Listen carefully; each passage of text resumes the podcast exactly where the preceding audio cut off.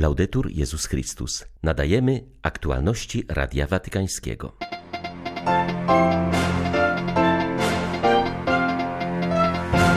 Każdy z nas może być misjonarzem poprzez świadectwo swojego życia, przypomina Franciszek, wyjaśniając intencję modlitewną na październik. W Mozambiku zmarł pierwszy rodowity kapłan, biskup i kardynał. José Maria dos Santos miał 97 lat. Kościół w Stanach Zjednoczonych rozważa możliwość wprowadzenia testów DNA dla kandydatów do kapłaństwa. Do seminariów zgłaszają się bowiem biologiczne kobiety, które podają się za mężczyzn. 30 września witają Państwa Krzysztof Bronk i Łukasz Sośniak. Zapraszamy na serwis informacyjny. Jezus wzywa nas, abyśmy byli uczniami misjonarzami. Czy jesteś na to gotowy? Pytał Ojciec Święty w wideo przesłaniu zawierającym papieską intencję modlitewną na październik. Franciszek prosi wszystkich o modlitwę, aby każdy ochrzczony stał się misjonarzem poprzez świadectwo swojego życia. Wskazuje, że aby stać się uczniem misjonarzem, wystarczy być dyspozycyjnym na Boże wezwanie i żyć w zjednoczeniu z Panem w najbardziej codziennych sprawach, w naszej pracy, w życiu rodzinnym i towarzyskim. Podkreśla, że warto zwracać uwagę na tak zwane zbiegi okoliczności, poprzez które Bóg może prowadzić nas ku sobie. Jeśli jesteś poruszany przez Chrystusa, jeśli robisz coś, bo Chrystus cię prowadzi, to inni łatwo to zauważą. Twoje świadectwo życia wywoła zadziwienie, a zadziwienie sprawi, że pojawią się pytania, jak to możliwe lub skąd ta osoba bierze miłość, z jaką traktuje wszystkich, życzliwość, dobry humor. Pamiętajmy, że misja nie jest prozelityzmem, ale opiera się na międzyludzkim spotkaniu, na świadectwie mężczyzn i kobiet, którzy mówią: Znam Jezusa, chciałbym, abyś i ty go poznał. Módlmy się, aby każdy ochrzczony uczestniczył w ewangelizacji i był dyspozycyjny do misji poprzez świadectwo swojego życia. I niech to świadectwo życia ma smak Ewangelii. Tenga sabor a Evangelio. Kościół chce dotrzeć do wszystkich rodzin, aby towarzyszyć im w odkrywaniu lepszego życia i pomóc im przezwyciężać napotykane trudności, mówi papież w kolejnym filmie z okazji trwającego obecnie roku rodziny Amoris Leticia. Tym razem przedstawia on rodzinę Dobo z Demokratycznej Republiki Konga. Jej członkowie opowiadają o swym udziale w ewangelizacji. Przyznają też zarazem, że potrzebują wsparcia ze strony Kościoła. Komentując ich świadectwo, Franciszek przypomina, że to same rodziny na mocy sakramentu małżeństwa odgrywają kluczową rolę w duszpasterstwie. Wszystkie rodziny mogą być pierwszymi świadkami radości Ewangelii, podkreślił papież, zapewniając, że ze swej strony Kościół pragnie być blisko rodzin w przeżywanych przez nie trudnościach.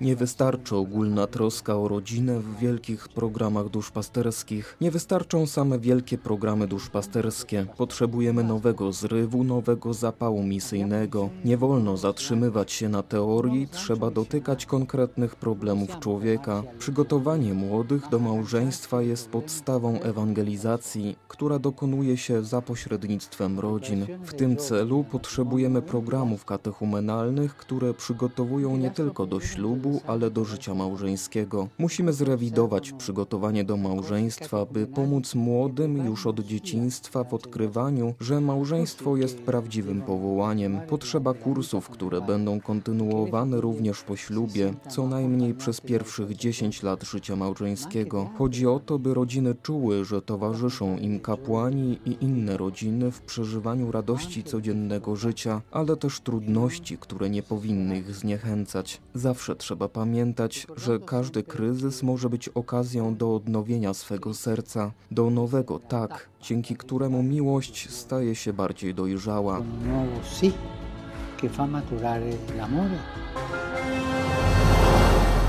W wieku 97 lat zmarł w Maputo kardynał José Maria dos Santos. Był pierwszym rodowitym kapłanem, biskupem, następnie kardynałem w Mozambiku. Urodził się w 1924 roku w Zawala na terenie diecezji Nambane. Uczęszczał do niższego seminarium prowadzonego przez portugalskich franciszkanów. Ponieważ w Mozambiku nie było w tym czasie wyższego seminarium duchownego, do kapłaństwa przygotowywał się najpierw na terenie dzisiejszego Malawi, gdzie studiował filozofię, a następnie w Lizbonie zdobył wykształcenie teologiczne. W 1947 roku wstąpił do franciszkanów. Po święceniach w 1953 roku pracował na misjach w regionie Inambane. Po uzyskaniu niepodległości przez Mozambik w 1974 roku Paweł VI mianował go arcybiskupem Maputo. Wkładał wiele wysiłku w niesienie pomocy miejscowej ludności, ciężko doświadczonej przez wojnę domową i kataklizmy naturalne. W tym celu założył Caritas Mozambik. Aktywnie rozwijał też współpracę między wspólnotami kościelnymi w byłych koloniach Portugalii na Czarnym Lądzie. W 1988 roku został kardynałem i podejmował w Mozambiku Jana Pawła II. W 2003 roku złożył rezygnację z funkcji arcybiskupa Maputo. W siedzibie Watykańskiego Biura Prasowego odbyła się konferencja prasowa prezentująca dziesiąte światowe spotkanie rodzin, które odbędzie się w Rzymie i równolegle w diecezjach na całym świecie. To okazja, aby zaangażować większą liczbę rodzin i zaktywizować lokalne kościoły, uważa kardynał Kevin Farrell, prefekt dykasterii do spraw świeckich, rodziny i życia. Pod koniec czerwca przyszłego roku Ojciec Święty spotka się w Rzymie jedynie z delegatami episkopatów, ruchów i stowarzyszeń. W tym samym czasie na całym świecie rodziny będą uczestniczyć w spotkaniach diecezjalnych organizowanych przez miejscowych ordynariuszy. Jeśli chcemy nadać nowy impuls duszpasterstwu rodzin, konieczne jest zaangażowanie większej ich liczby, powiedział kardynał Farrell. Le famiglie non possono essere viste Rodziny nie mogą być postrzegane jedynie jako gleba do nawadniania, biernie przyjmująca inicjatywy duszpasterskie płynące z góry. Wręcz przeciwnie, są one ziarnem, które może ożywiać świat. To one są ewangelizatorami. Bardziej niż abstrakcyjne przemówienia, rodziny dają realne i wiarygodne świadectwo o pięknie miłości. Nasza dykasteria będzie zatem zachęcać biskupów, aby dobrze zaplanowali zarówno drogę przygotowań do tego wydarzenia, jak i realizację inicjatyw diecezjalnych. Jako dykasteria zauważyliśmy, że zaangażowanie na rzecz rodzin jest dobrze przyjmowane i przynosi owoce. Rodziny chcą czuć się w kościele jak w domu. Gdy otacza się je opieką duszpasterską, chętnie oddają się misji kościoła i pomocy innym rodzinom. Nie przegapmy więc okazji, by skonsolidować nasze inicjatywy, a także by rozpocząć nowe, wspólnie z rodzinami powierzonymi naszej opiece. Insieme alla famiglia che ci sono affidati. Biskupi powinni rozważyć, czy nie wprowadzić obowiązkowych testów DNA lub badań lekarskich dla kandydatów do seminariów, uważa arcybiskup Jerome Listecki. Chodzi o upewnienie się, czy wszyscy wstępujący są biologicznymi mężczyznami.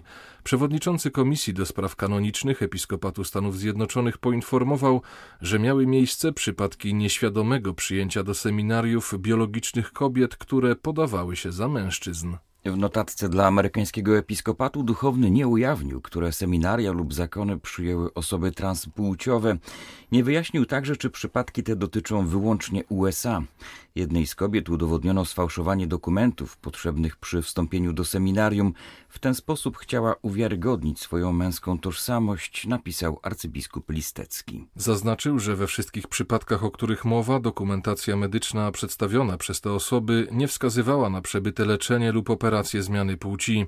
Podkreślił również, że żadna z osób transpłciowych przygotowujących się do kapłaństwa nie przyjęła święceń.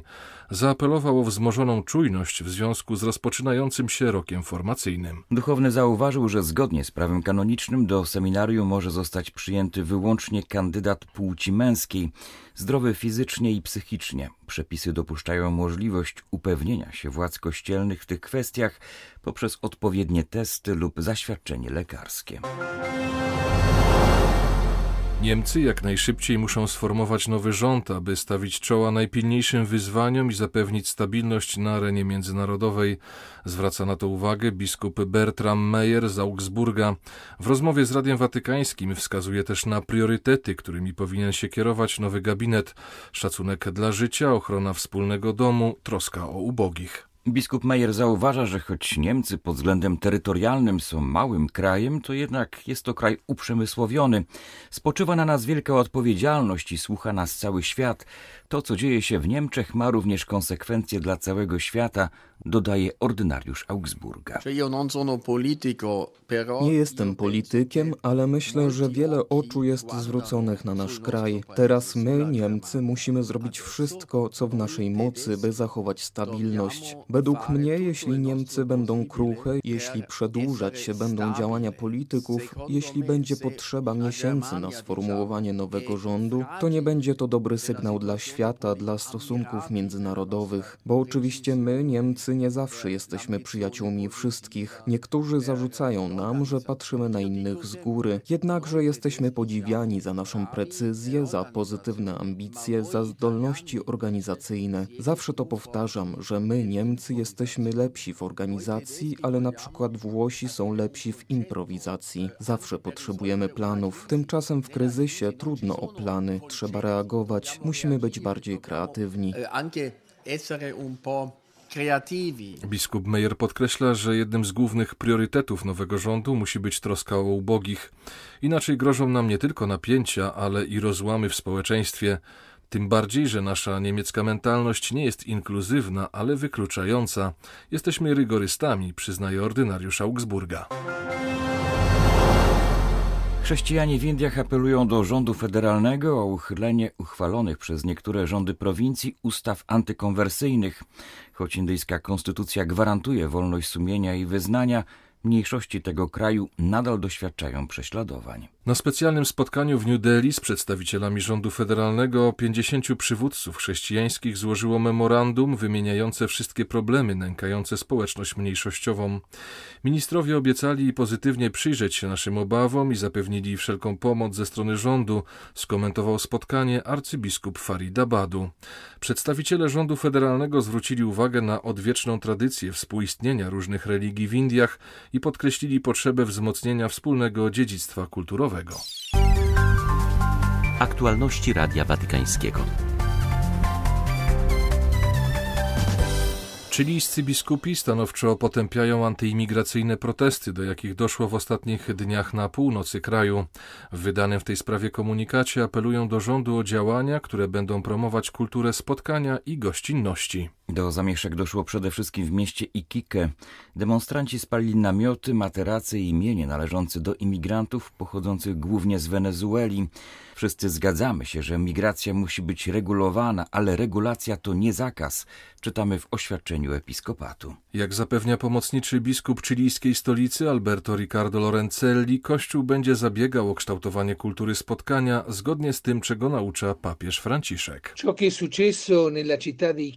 To, co wydarzyło się w mieście Iquique, wskazuje na trudną sytuację w obliczu wielkich migracji, które mają miejsce w Chile, zwłaszcza po pandemii. To, co się wydarzyło, jest szokujące. Odbywają się demonstracje przeciwko wszelkim formom imigracji, ale najbardziej bolesne są akty przemocy. Mienie tych biednych ludzi, którzy starają się zapewnić byt swoim rodzinom i dzieciom, zostało spalone i zniszczone. Żaden człowiek nie jest nielegalny, zwłaszcza gdy głód i rozpacz dotykają tak wielu ludzi, którzy odczuwają silną troskę o zapewnienie minimum dobrobytu i bezpieczeństwa swoim rodzinom. Wszystko to wymaga poważnej polityki, której być może nie udało nam się stworzyć. Potrzebna jest kultura spotkania i przyjęcia. Potrzebna jest poważna polityka, aby naprawdę zaoferować godziwe życie ludziom, którzy przybywają do naszego kraju. Desperacja i trudności, jakich doświadczyły inne narody po tej pandemii, naprawdę wymagają, by polityka rządu chilijskiego i innych rządów zapewniła gościnność i gotowość do bardziej otwartego dialogu. A to wymaga pewnych zasad i szacunku dla ludzi. Były to aktualności Radia Watykańskiego. Laudetur Jezus Chrystus.